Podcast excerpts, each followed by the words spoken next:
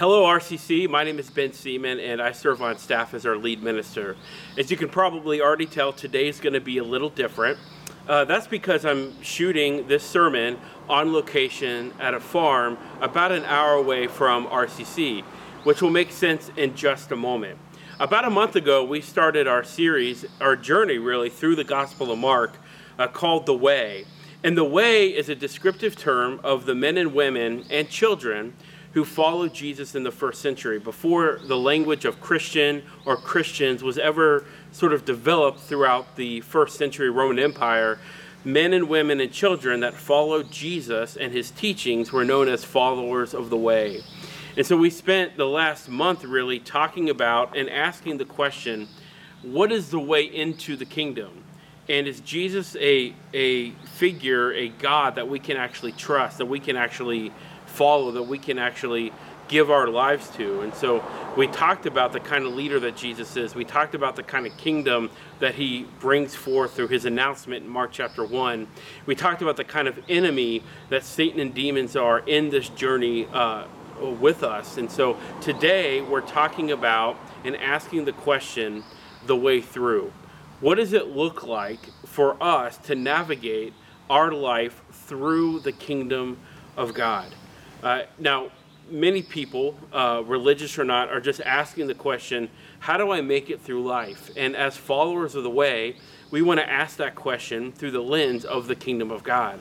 And so today and over the next couple of weeks, we're going to talk about the way of growth, which will be our topic today. But over the next couple of weeks, we're going to talk about how a Jesus follower, according to Jesus himself, invites us to grow, which might be similar or different than what you might expect. A few years ago, I was a campus pastor uh, at a church in central Illinois, and our lead pastor, Jim Powell, was sharing a story with us in a staff meeting, uh, just kind of highlighting, talking about leadership. Uh, he grew up in the summer going to his grandfather and grandmother's farm, and admittedly, he said that he wasn't used to it. He was uh, sort, of, sort of a city boy. And he, there he was introduced to farming, to tractors, uh, to different uh, crops to raise, how to raise them, how to work the fields. And he was also introduced to the back breaking work. Now, he enjoyed the mandatory afternoon naps and the big lunches. Uh, but if you're a farmer, you know how hard it is to farm. But you also know how rewarding it is to farm, to actually uh, get your hands dirty and to, to, to see the fruit of your work when it comes time uh, for the harvest. Now, our pastor, Pastor Jim, would also go uh, to his great uncle's farm, j- just a short drive away from his grandfather's farm. But he would go there to hunt. And he rem- I remember him telling us a story that he would sit in his great grandfather's uh, farm and wait for a deer uh, to shoot. Now, this was after the harvest, the stock were still there, but he thought to himself, this must be a really great farm. Well, fast forward 20 years, uh, his great grandfather had passed away. And unbeknownst to Pastor Jim, he was talking to a gentleman uh, at the funeral, and he's told him, My great grandfather, man, his farm must have produced a great crop it, it has to have a great yield. And the gentleman sort of uh, didn't want to offend uh, Pastor Jim, but began to laugh. And he said, I'm sorry to tell you this, son, but your great grandfather uh, does not have a great land. And, and, I actually, I'm in the business of appraising farms when owners want to sell them. And, and your father, your, your great uncle's land isn't worth a lot of money. And so Jim began to tell us, he was asking the man, like, how is that possible? My, my grandfather's farm always produces a great crop.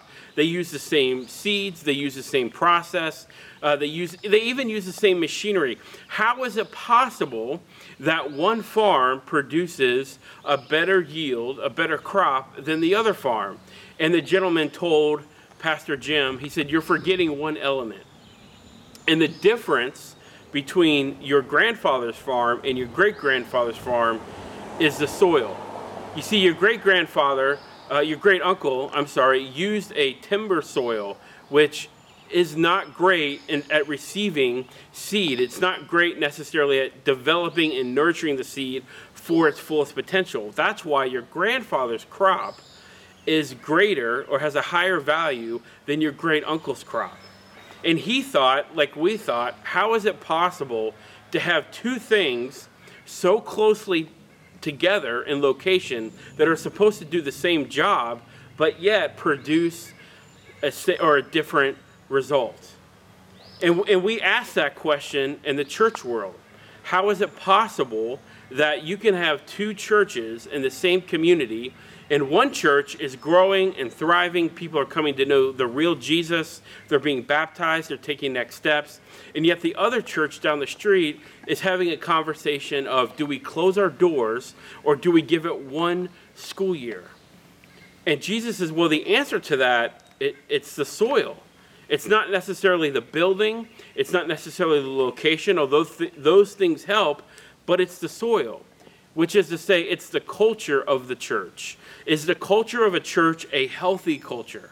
Does everybody have their own agenda, or is everybody unified in one mission? Or we might ask it this way How is it possible for two couples to attend the same church, to go to the same service, to hear the same sermon? Maybe they're even in the same life group, and yet one couple is heading for divorce, and one couple is getting ready to celebrate 10 years, 30 years, 40, even 50 years of marriage? And the answer is it's the soil, it's the culture and the cultivating of their heart.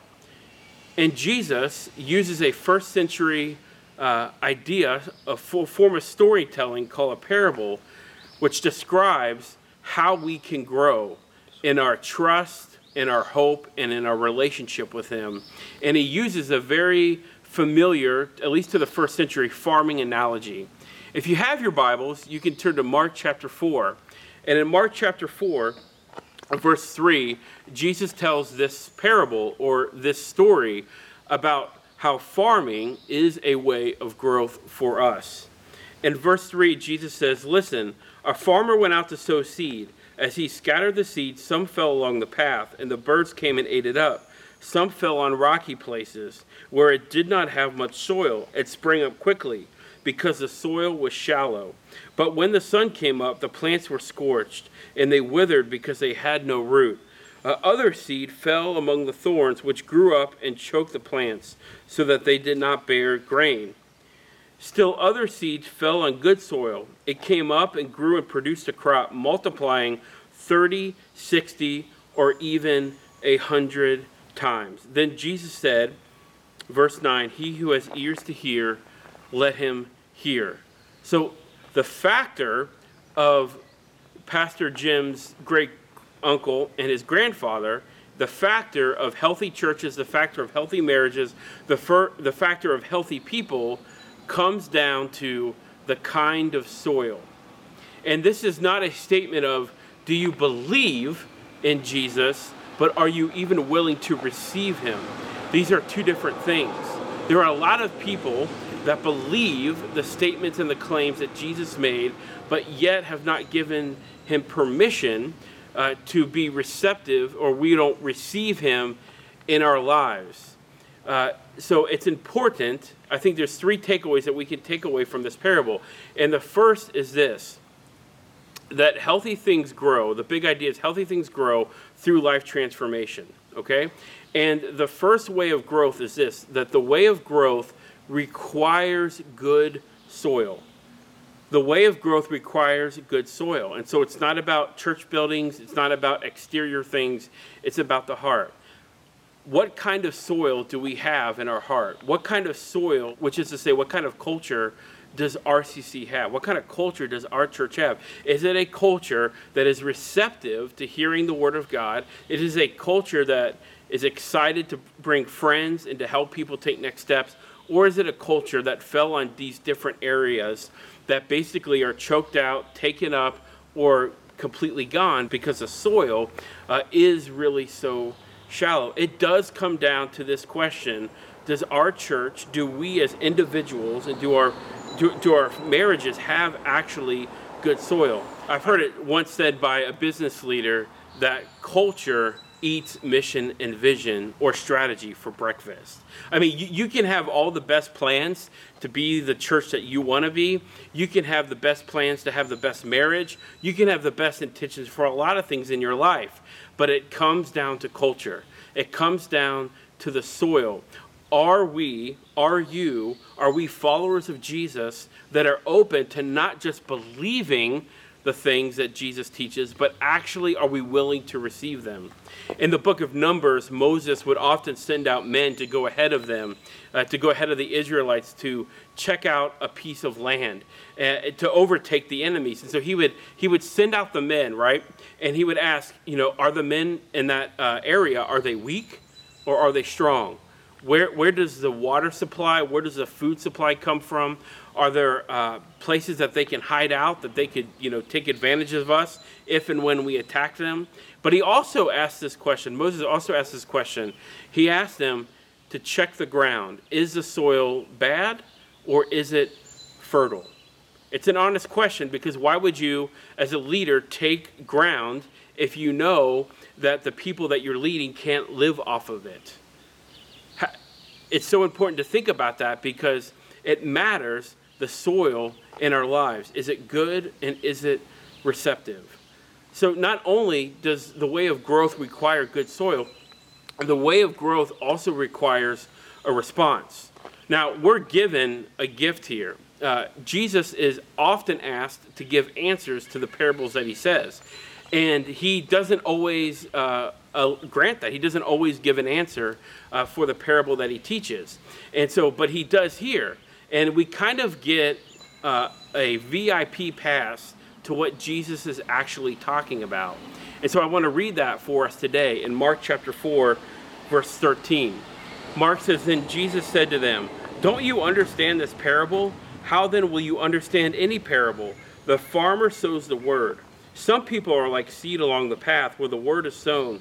As soon as they hear it, Satan comes out and takes away the word that was sown in them. Others, like seed sown on rocky places, hear the word and at once received it with joy. But since they have no root, there's no depth, they've lost their way.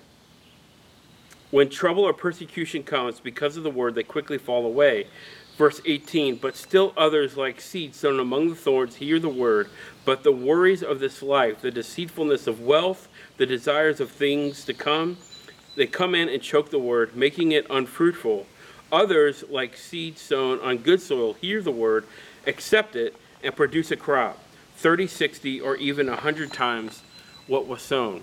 You see, in the first century, a farmer would take his seed and sort of cast it out onto the field. Now, that's where we get the English word or the English idea of broadcasting.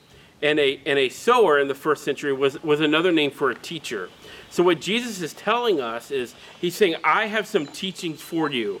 It's my desire that they be cast out or broadcast to the entire world. Now, you think about the medium that we have with technology. We've gone from farming to the printing press to social media, and it's very quickly accessible for us to get any sort of message out to the masses. But what Jesus is most interested in is when my teaching lands in the hearts of men and women, will it actually be received? So, a farmer in the first century, step one would be to take the seed and throw it out into his field because uh, the way of growth requires a response.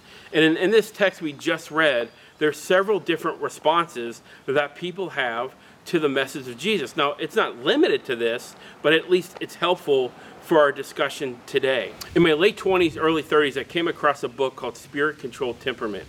And in the book, the, the author proposes that everybody is born with one, or, one of four temperaments a dominant one and a recessive, recessive one. Now, when we ask, is this person introverted or extroverted? We're asking the question of their personality, meaning what they think they should be in front of people. But your temperament is your nature, it's what you're born with, as the book proposes. And one of the things that helped me with the book is that it talks about your given temperament also relates to how you naturally thrive in your relationship with following Jesus, but also some of the struggle. And that's exactly what Jesus is talking about here as he's explaining the passage. He says, I've got a teaching, right? I've got a teaching called the kingdom of God. It's a new way to be human, it's a new way to think about life and to do life.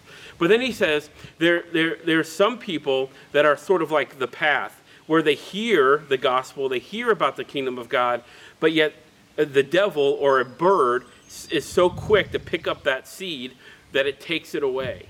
And in the book, he talks about the melancholy and the phlegmatic temperament.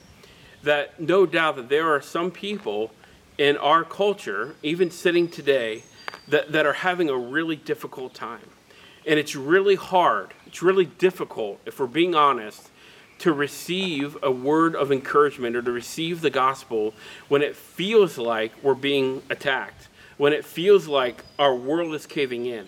Now, what I love about the melancholy temperament is that it is the most intelligent temperament of the four. It's, it's where we get our writers, it's where we get our musicians, it's where we get our poets, but they feel deeply.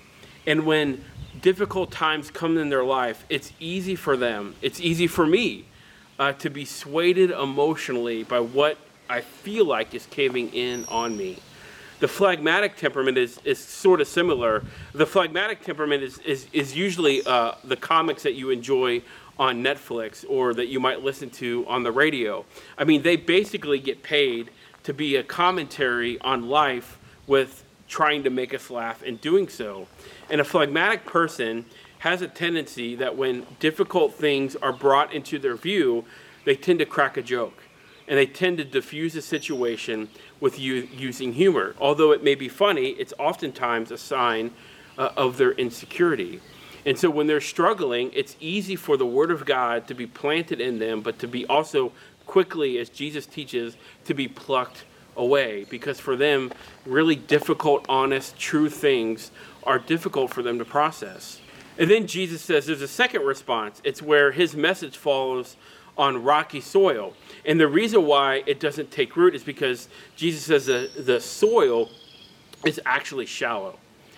And in the book, uh, there's a temperament called the sanguine temperament. Now, I'm not saying sanguines are shallow at all, but what I am saying is Sanguines are very much extroverted, life of the party. Let's go watch the movie. I don't want to sit down and spend four hours reading a book when I can accomplish something uh, in two hours by watching the movie. And you are, if you are sanguine, you are all about the moment. And if you're a friend of a sanguine, you might be hurt because if you move away, you might not hear from them. But that's only because you're not in their circle of now. That doesn't mean that they don't like you or you know like you or dislike you. It just means that you're not in their circle. And so, for, for people that are lives of the party, that everything is awesome, that everything has to be lived at an amplified level 24 7, and they hear a teaching from Jesus that is very uh, personal, uh, there's a weight to it Jesus says for, for people that are not willing to go there and to think deeply and to process and to sit down, maybe even alone, uh, with the scriptures opened, it's difficult for folks that are people people to sit down and process the teachings of Jesus uh, because when difficult things cross their mind, they would rather just go and be with people. They'd rather just do something light and fun. And so the seed doesn't take root. And the third response is a difficult one. It, it, Jesus says there's actually some seed that falls and the thorns actually choke it out. And one of the most difficult temperaments to live with, to, to have, possess, or to be married to or in a relationship with is the choleric temperament. These are your drivers, your presidents, your generals. These are guys and gals that get things done. But Jesus says, this kind of temperament is difficult to receive or to give a response because it's so married to their achievements. It's so married to their wealth. It, they're so married to their successes that when they hear a sermon or when they hear a teaching from Jesus, they're so quick to choke it out. Uh, because for a choleric, it's difficult to follow a guy who says, if you want to follow me, you have to take up my cross.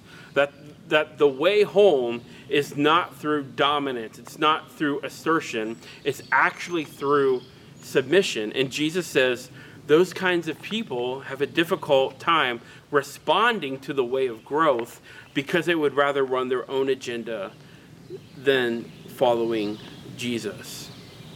Thirdly and finally, we talked about the way of growth requires good soil. It also requires a response.